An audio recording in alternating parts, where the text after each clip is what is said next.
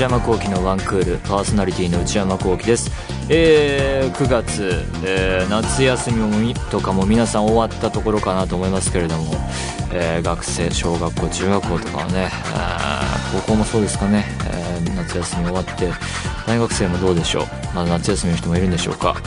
通常モードの生活始まっていかがでしょうか。ただ社会人の人とかはね夏休みずらして取るっていう人もいるでしょうから。この間あの僕が出てきたあの結婚式あの高校の友達の結婚式出ましたけどその、えー、夫婦はなんかこれから海外新婚旅行行くとか言っていてですね大変羨ましいなと思ったりしましたけれどもあの先週かなあのワイヤレスイヤホンがまたこう再燃してきたっていう話をしたかなと思うんですけどでその中で最近そのソニーが、えー、最近出したワイヤレスで、えー、ノイズキャンセリング搭載した完全右と左が離れてるイヤホンが大ヒット中で手に入らなくてこれ買うかって思ってるって話をしたと思うんですけどその後かな収録終わった後にまあ、その番組中でも、まあ、こんなこと言ってる間に新製品が出て出てまた迷うんだよねみたいな話しててで収録終わった後に坊主が最近新作出してないからそろそろ出すんじゃないかなって話を俺はしたんですよ。その終わった後にニュースが出て出る出すらしいですねやっぱり坊主が。あいつらやっぱり研究してたんですよ。ソニーの動向も伺ってたでしょうね。あれ売れてるらしいよ日本でみたいな。海外では知らないですけども。ヘッドホンがまず出るらしくてノイズキャンセリングでワイヤレスの。9月中旬ってニュース聞こえてありましたけれども。あでイヤホンは2020年来年だそうです。まだ作ってるんでしょうねだから。やっぱりねというかね。思った通りに世界が動いていてね。本当つまらないぐらいですね。一回りして。だから坊主でも2020年まで待ってもしょうがないですからね、まあ、今特にいらないっていうこともあるんですけど。うん。でもねあの後もいろいろ動向をチェックしたんですけどソニーのね例の製品はやっぱりまだ品薄状態というかガンガン作ってるんでしょうけど追いついてないみたいでね。あれも欲しいなと思いつつ BOSE のねそんな新製品だからすごいんだろうなと思いつつまあそれはともかくとしてあの最近はですねあのヨーロッパのサッカーリーグ開幕しましてそれがその週末の楽しみが一つ増えたというか、えー、 DAZN っていうね配信サービスって結構見てるんですけれどもでその試合云々の前にですね今シーズンのあ移籍状況なんですけれどもサッカーっていうのは夏と冬に選手が動ける期間があるのでそこでこう選手がどんどんチームを変わるんですけれども日本人選手でいうと今回はやっぱり久保建英選手がね、えー、まずレアルへねスペインのレアル・マドリードへ行ってでそこで B チームっていう、え一番上の、えチームじゃなくてその下のチームで、えー、まあ経験を積んで、え上に上がれるかどうか狙っていくんだみたいなことかなと思いきやそこからレンタル移籍が、え決まって、え同じスペイン1部リーグのマジョルカというチームに18歳ですからね。そこでスペイン1部リーグっていうのは考えられないことですけれども、まあ、すごいクレバーな選手だと思うのでねそこで試合出る出ないっていうところはね今僕は楽しみなところなのと。あと同じく日本人選手でいうと冨安選手っていうディフェンダーの選手がいましてあの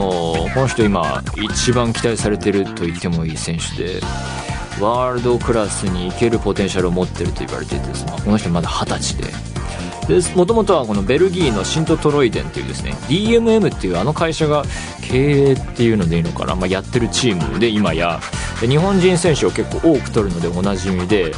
えー、だから J リーグからで活躍してでシントトロイデンっていうベルギーのチームに行ってそこから4大リーグっていうもっと上のリーグのチームへ行くっていうルートが結構なんか確立されてきていてなんか冨安選手はそのパターンなんですけれどもそこでヨーロッパで経験積んでもっと上にステップアップしていくんだっていうのをねま DMM もやっていてでで冨安選手の場合はシントトロイデンからイタリアのボローニャっていうセリアのチームに行きましたね。そこでも結構活躍中でね。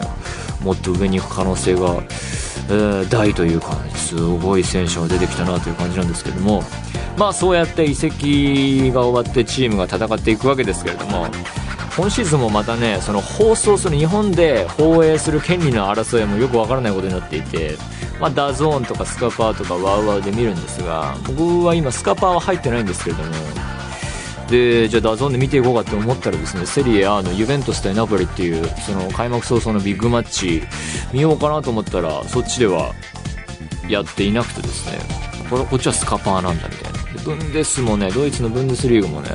スカパーでやるんだっていうんでねサッカー好きなら闇雲に入っておくべきなのかいやでも全部見れるようにするとそれはそれでしんどいからこの辺にしておくべきなのかっていうところが悩みどころですかね。まあ大体あのブンデスはバイエルンが優勝するんだろうなとかセリエ A はユベントスが優勝するんだろうなとか、えー、リーグワンフランスのリーグはまあパリ・サンジェルマンが優勝するんだろうなと思うとまあ優勝争いを楽しみにするという意味ではスペインのリーガ・エスパニョーラそしてイングランドのプレミアリーグがね面白いのかなと思いますけどね。プレミアやっぱり面白いですね。リバプールマンチェスターシティが中心になってくると思うんですけれどももうサッカーな話はこんな誰もそんなにねこうこうやって話して誰があそうそうそうって思ってるのか誰誰得感がすごいあってですね、まあ、そもそもラジオで何を話すのが正解かなんてないと思うんですけどこれもう誰ももうやめよう。それでは内山昂輝のワンクールスタートです。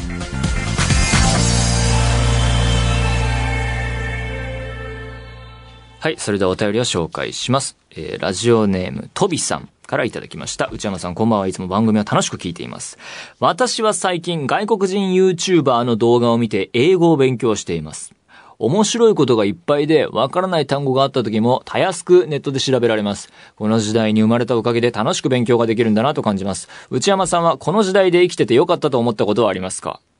そんな、英語勉強スタイルがあるんですね。YouTuber の子でもよくわからないし、ましてや外国人 YouTuber の中でどんなジャンルがあるのかっていうのは全然わかりませんけども、一体どんな動画を見て英語を勉強するのか。なるほど。この時代で生きててよかった。うん。まあね、こういうテクノロジーの話で言うと、コンピューターのあるなし、ビフォーアフター、えそして、まあ、インターネット、あるなし、そして携帯とかスマートフォンと、えー、そしてその後は SNS がない時代はこうだった、ある時代はこうだったっていうのは、まあ、いろいろ議論はありますけども、生きててよかった。まあ、それぞれね、メリット、デメリットあるわけで、うん、そういうこと考えてもしょうがないというかね、この時代で生きててよかったと思うこともあるし、えー、前の時代の方が良かったなって、その個人の経験を持って思うこともあるし、想像で、ああ、昔はこういうものがなくて、人と人との結びつきというかコミュニケーションをそんなリアルタイムで求め続けるのではなく、えー、一期一会の、そうやって面と向かって会うのを大切にしていたんだとかね。自分では実体験のないノスタルジーも含めた、えー、ことをね、思うので、もう、どっちもメリット、デメリットあるんだろうなっていうことで、基本的にこの時代で生きててよかったと思わないとやっていられないなっていうぐらいなんですけれども、まあ、ただ、その、カルチャーの方に目を移せば、音楽とか映画とか、もう今ではもう全ての表現がやり尽くされたとか、新しい表現っていうものがないんじゃないかとか、リバイバルものでちょっと変化つけて現代風にやるみたいのが、えー、時代ごとに流行るみたいな状況を見ると、なんかそれこそね、まあ音楽好きな人は、いや、そういうんじゃないんだよって言うかもしれないけど、ビートルズとかがね、を初めて聞いた人たちっていうのが、その歴史の中にはいるわけじゃないですか。ああ、なんかすごいバンド出てきたらしいよとか、で、世界的に流行って、ビートルズが来月ニューアルバム出すらしいよみたいなね、話をしていた人たちがいるんだと思うと、その会話したいなって思うし、それを心待ちにする感じ？とかね。だって今度なんかやるダニー・ボイル監督の映画でビートルズがない世界というか、主人公しかビートルズのことを知らない世界で主人公が音楽活動やっていくみたいな映画のね予告見ましたけれども、ああいうことですよね。このあの偉大な存在がなかったら、例えばあと映画とかでもね、あの日本映画黄金期の、えー、もう世界的に今評価されている、映画ファンの中で評価されている監督たちが新作をバンバンバンバン作って撮影所がすごい回っていた時代の白黒映画とかの綺麗なフィルムの状態で、えー、ロードショー公開されてたところを映画館で体験する気持ちとかね。いうのはその時代でタイムマシンで行ってみたいなと思いますけれども、ね、黒沢とか大津とか、ね、そういった名監督たちの新作、もうすぐ方が変わって思う気持ちたるや、みたいなね。いうことはありますけどね。うん、そんなところです。えー、ということで何でもいいので送ってみてください。皆様からのお便り引き続きお待ちしています。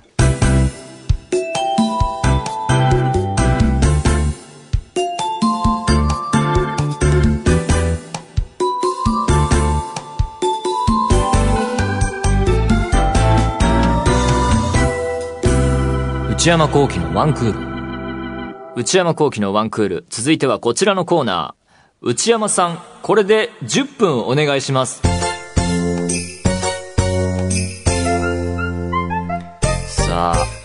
初めてやるコーナーなんですけれども、私も何のことやら分からず、スタッフの方々に押し付けられた形で 始まるんですけれども、えー、このコーナーはもともと、私内山幸輝がオープニングありますね、オープニングトークのゾーンで、あそこはフリーですけれども、喋ることがどうしてもないんだっていう時に、苦肉の策として、そのトークテーマをリスナーの皆様から単語とか一つの単語をいただいて、えー、1分間、とりあえず喋ってみる。何もメモとかなしで喋ってみるっていう内山さんこれで1分お願いしますっていうコーナーを、まあ、た、ごくたまに、最近はそういうの活用せず、ごくたまにやるコーナーがあるんですけれども、今日はその拡大版として、皆様から、まあ、そのコーナーに当てて、えー、いただいたテーマから一つを選び、10分喋ってみようと。10分ってね、最初30分とか言われたもんね。頭おかしいですよね。それをまあ10分じゃないのって言ってはみましたけれども、まあこう手元の iPhone でストップウォッチのアプリを使って自分で手元で時間を見ながら10分何にも資料なくもう初見のテーマ何にも見ずに喋ってみるんだっていうね。それ面白いっていうのがまず まあだからなんかもらって10分それなりなあ連想ゲームでやってって、10分埋めたとして、それが何の面白さがあるのか。まあ、そもそも面白いかどうかはちょっと置いといてください。面白いんですか？それはっていう反論はしましたよ、当然。でもなんか、番組のプロデューサーの内田さんっていう人がいるんですけれども、はなんか、いや、いいんですよ、みたいな。その、僕は先が見えていますんで、謎な、謎の社長感を押し付けられてですね。社長命令でね。僕はそこの社員っていうことではないんですけれどもね、プロデューサー権限で始まった10分ハラスメントですよね。言ってみればね。えー、まあ、やってみますか。つべこべ言わずに。10分って長いよ。えっと、どうやってやるんだっけ？メールもらって押す？読んでから押すのか。えー、じゃあ、だ、お題を受け取ります。ラジオネーム、ラビオレさんからいただきました。トークテーマ、カレー。あ、スタートカレーはね、結構最近食べましたね。えー、二日前かな昨日、昨日食べたかな食べたかなでもそれも珍しくカレー食べたって感じですけどね。なんかその、僕が、えー、まあ、昼ご飯、夜ご飯、何食べようかなって思った時に、その優先順位的にはだいぶ、えー、下の方というか、そんなに、あ、カレー食べようっていうことはないですね。日常の、あの、ローテーションの中にいないですね。うん、カレー。まあ、そもそも、そんなに辛いものが、うん、得意ということがなくて、いや、辛いもの食べられるんですけれども、唐辛子とかそういうカレーの強いスパイスとかは、お腹を壊してしまうので、それが面倒で、うん、ああいうのはまあ食べてったら慣れるのかもしれないですけど、食べないようにしてるんですよね。だからカレーはそんなに食べないんですけれども、これでやっと1分にたどり着くのか。これかける10っていう。これすごいな。この今喋ったようなセンテンスというかトピックをかける10しないと10分にはたどり着かないってことなんだよね。さっきのサッカーの話もう一回するんだな。各リーグはみたいな。でもカレーって、その、好きな人ほんと好きですよね。あの、スパイス研究して自分で作ってみようっていう人もいるだろうし、まずカレーもいろいろジャンルがあるじゃないですか。あの、インドの、えー、カレーが好きなんだ、スパイス系のカレーが好きなんだって人もいれば、欧風カレーっていうね。どうやって味説明すればいいんだろうな、あれは。まあ、欧風カレーね。なんて言うんでしょうね。スパイスというよりは、うん、な、まあ、欧風カレーですよ。欧風カレー食べたことない人もいますかね。結構神保町とかにね、多くて、僕も食べたことありますけれども、あの、なんかじゃがいもと一緒に食べたりするやつね。あれも美味しいですけどね。欧風カレーは結構好きですけど、うん、だからね、その興味がないんだよな、カレーって。うん、カレーで、あの、僕が、その、一番よく食べるのは、日清カップヌードルのカレー味でしょうね。あれにつきますね、ほんと、カレーに関しては。まあ、日清カップヌードルは、そのプレーンの味も好きですけど、カレー味もね、ほんと同じくらい好きでね、もう僕にとってのカレーっていうのはあれに尽きるんですよね。あれが美味しいですね。まだ2分40秒だよ、これ。どうすんの？こんなんじゃダメだと思いますよ。ラジオってこういうんじゃダメだと思うんですよね。なんか、そういう即興性で、だから即興で何かをやるっていうこと自体が僕は興味がないっていうか、そこに面白みを感じないんですよ。なんか、舞台とかで多いのかな？なんか、あの、舞台演技とかのレッスンで絶対あるんですよね。即興でやるやつとか。即興でなんかこうやってテーマ与えられたり、シチュエーションだけ、えー、その二人とか三人でやるものに対して与えられて、パッとこう、えー、始めてみるみたいな、即興で生まれる何かをやることによって、演者さんもそのいろいろ鍛えられる部分もあるし、見る側もなんか、今この瞬間で生まれる何かみたいなものに、えー、興味を持つっていうジャンルがあるのは知ってますけど、僕はそれはね、価値を感じないんですよ。なんか、なんかその、なんかその楽しむ気持ちはわかるんですけど、即興でその、今何か、あ、なんか、突然思いついたのになんかうまいことハマったみたいな。僕はそもそも最初からうまいことハマったものが見たいんですよ。なんかすごいいい建築物を見たいのになんか、そんな、その辺で拾ったようなものを積み上げて、なんか知らないけど、高い建物ができましたっていうものはね、僕にとっては価値がないんですよね。なんかこう、バカがたまたま頑張ったみたいな感じのものはね、好きじゃないっていうかね、だから即興で何かが生まれるっていうものはね、そんなに興味がないっていうか、まあもちろんその、例えばミュージシャンとかの高度な技術を持った人たち同士が、その、いろいろ、えー、制約をある程度設けた中で、その即興でこう、なんて言うんでしょうね、コミュニケーション交わして、えー、ある程度の時間を埋めるっていうのは、まあすごいことなんだろうなと思いますけど、なんかただ即興性を、えー、前に押し出した催し物っていうのは、何が面白いのかわからない。なんかそのある程度の枷っていうか、うん、なんか構築されたものが見たいんですよね。ただの手抜きとしか思えない、それはなんか。いや、まあすごいんでしょうけどね。うん、そういうものには興味がないっていうかね。うん、でも、これでもまだ5分に、もうちょっとで5分ですからね。4分52。カレーに戻るか。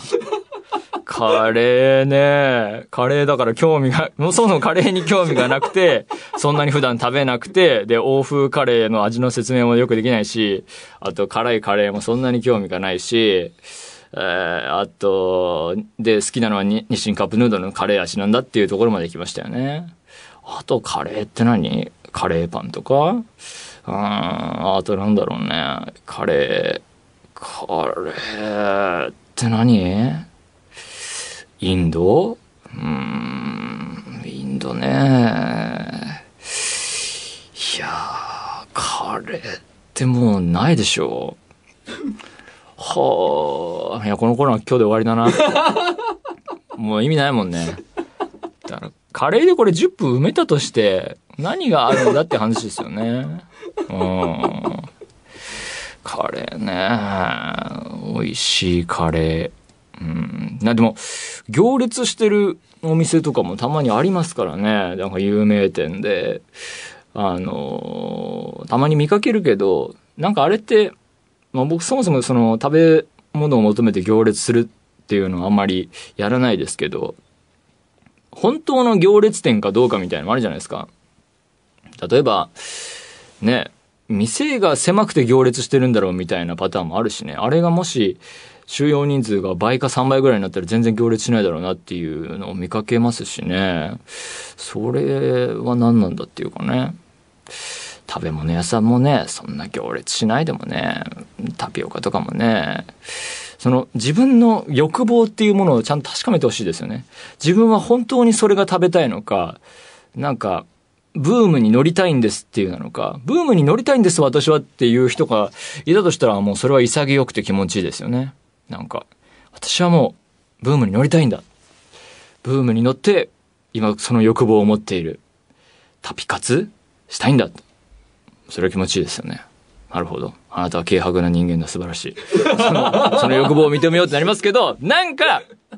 いや、好きなんです。まあ、ブーム知ってるけど、もうそもそも好きで、まあ、ちょっと並んじゃうんだよね、みたいなのは、どっちだよ。なんかその、隠蔽された何かっていうか、自分を取り繕う何かっていうのが気持ち悪いというかね、のがありますね。やっぱりその自分がなんでそのものを欲しいのかとか、まあ私がそのソニーのワイヤレスイヤホンを本当に欲しいかどうかっていう問題もありますけどね。うん、自分のがなんで、えー、そういう行動を取るのかっていうのは絶えず考えますね。なんでそういうことをするんだろうって。なんかでも何事にもそういう意味とか動機づけとか、あの、こうだからこうなんだっていうね、合理性とも違うかもしれないけど、そういうのを持ち続けるっていうのもね、まあ疲れる生き方ではあるんですけどね。といったあたりで8分か。あと2分。はあ、めんどくさいコーナーだわ、これ。これは、ダメだな。ワンテーマで10分ってやっぱ無理だったね。もう、厳しいもんね。何の話だっけ？自分の行動と、と、はどういう欲望に基づくものなのかっていうね。うん、だから、カレーね。そうするまたカレーに戻るか。カレーは、うん、まあでも、家にね、あの、レトルトのあると、何もないぞっていう時にね、便利ですよね。温めて。今日ご飯にかければ。家、みんな家に何もない時何食べてるんでしょうね。僕はあの、その白いご飯、レンジでチンすれば白いご飯があるんだっていう状態だったらもう白いご飯にお醤油かけて食べますけどね。もう、もう、究極的に何もない。でもカロリーは取りたいんだっていう時はね、それしかないなと思いますけど、カレーのレトルトとかを買っておけばね、なんかこう立派な食事になっていきますからね。それいいかもしれませんね。だから、それくらいかな。うん。世界の人たちはどれぐらいカレーを食べるんでしょうね。うん。そうすると、そう考えると日本人は結構カレー好きなんだなと思いますけど、うん、カレーね。カレー。まあでも、野菜とかお肉とかも一気に食べられて、で、ご飯と一緒に食べるっていうのが、早く済んで合理的でいいですよね。うん。あという20秒ぐらいか。締めないとね。締めるところは、終わり良ければ全てよしっていう言葉もありますからね。うん。だから、まあ結局のところカレーにそんな関心はないというかね。僕にとってのカレーは、日清カップヌードルのカレー味が一番好きなんだというところで、えー、今日は終わろうかなと思います。分だよ今日で終わりだな、これは。だからやっぱり意味、いまあ、何事に意味を求めてもしょうがないのかもしれないけど、これに意味はないよね。ね、皆さんこれ苦情のメールをどんどん送っていただければもうやらずに済むんでね、ぜひ熱いメールをね、この番組までよろしくお願いします。私に 10, 10分喋ってほしいテーマ、よかったら送らないでください。以上、内山さんこれで10分お願いしますでした。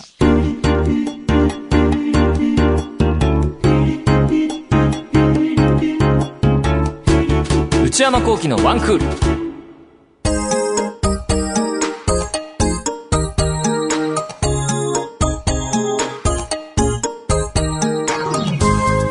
内山幸喜のワンクールそろそろお別れのお時間です。今週は初の試みの10分喋るコーナーとかやってみましたけれども皆さんいかがでしたでしょうか？僕はこれダメだと思いますね。こんなものが世に出るっていうのが僕はちょっとね死にたい気分で。す5分にするべき。いや5分も厳しいけど10分はダメだな。5分